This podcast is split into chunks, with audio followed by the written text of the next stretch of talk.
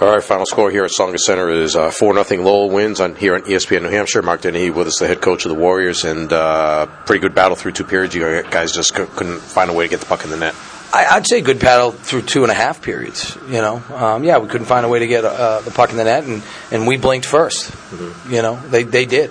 So, even though we didn't score, we couldn't stop them from scoring twice before we had to pull the goalie and really press, Right. Similarities between this game and the game that you guys ended up winning? Team that scored first won. Yeah, and that's there wasn't much ice out there for either team. Yeah. Those teams play pretty strong defensive hockey, and you got to really work away from the puck or you'll be neutralized. And at times I thought we did it. I think we need to work harder offensively. I think we need to move the puck a little bit quicker. And there were plays to be made. Hey, listen, there's no moral victories, but we that's a good team. They're at home. We played really well. Good chances on the power play, especially late in the second period. Yeah, I don't know that I've ever seen 5 guys in the paint. It was like a clown car. I didn't know how many people you could fit in the paint.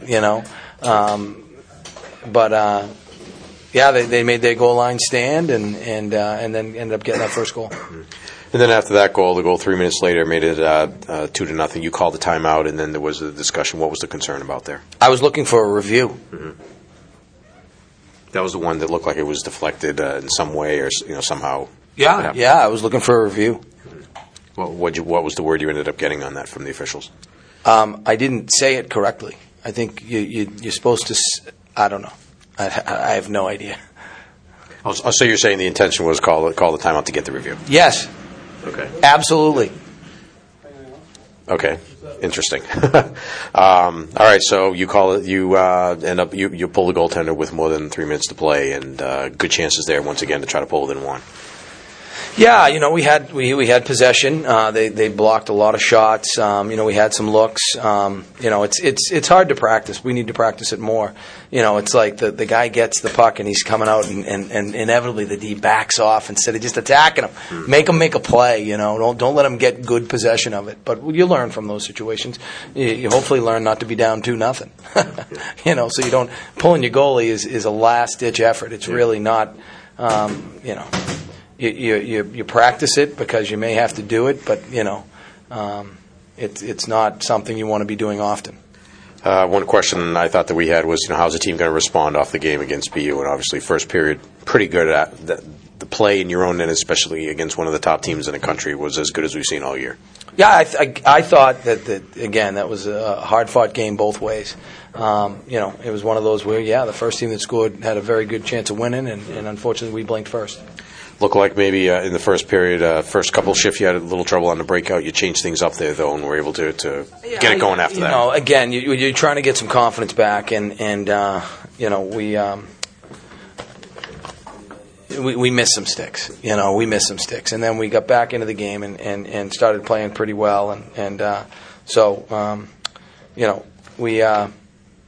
coming out a little bit cleaner.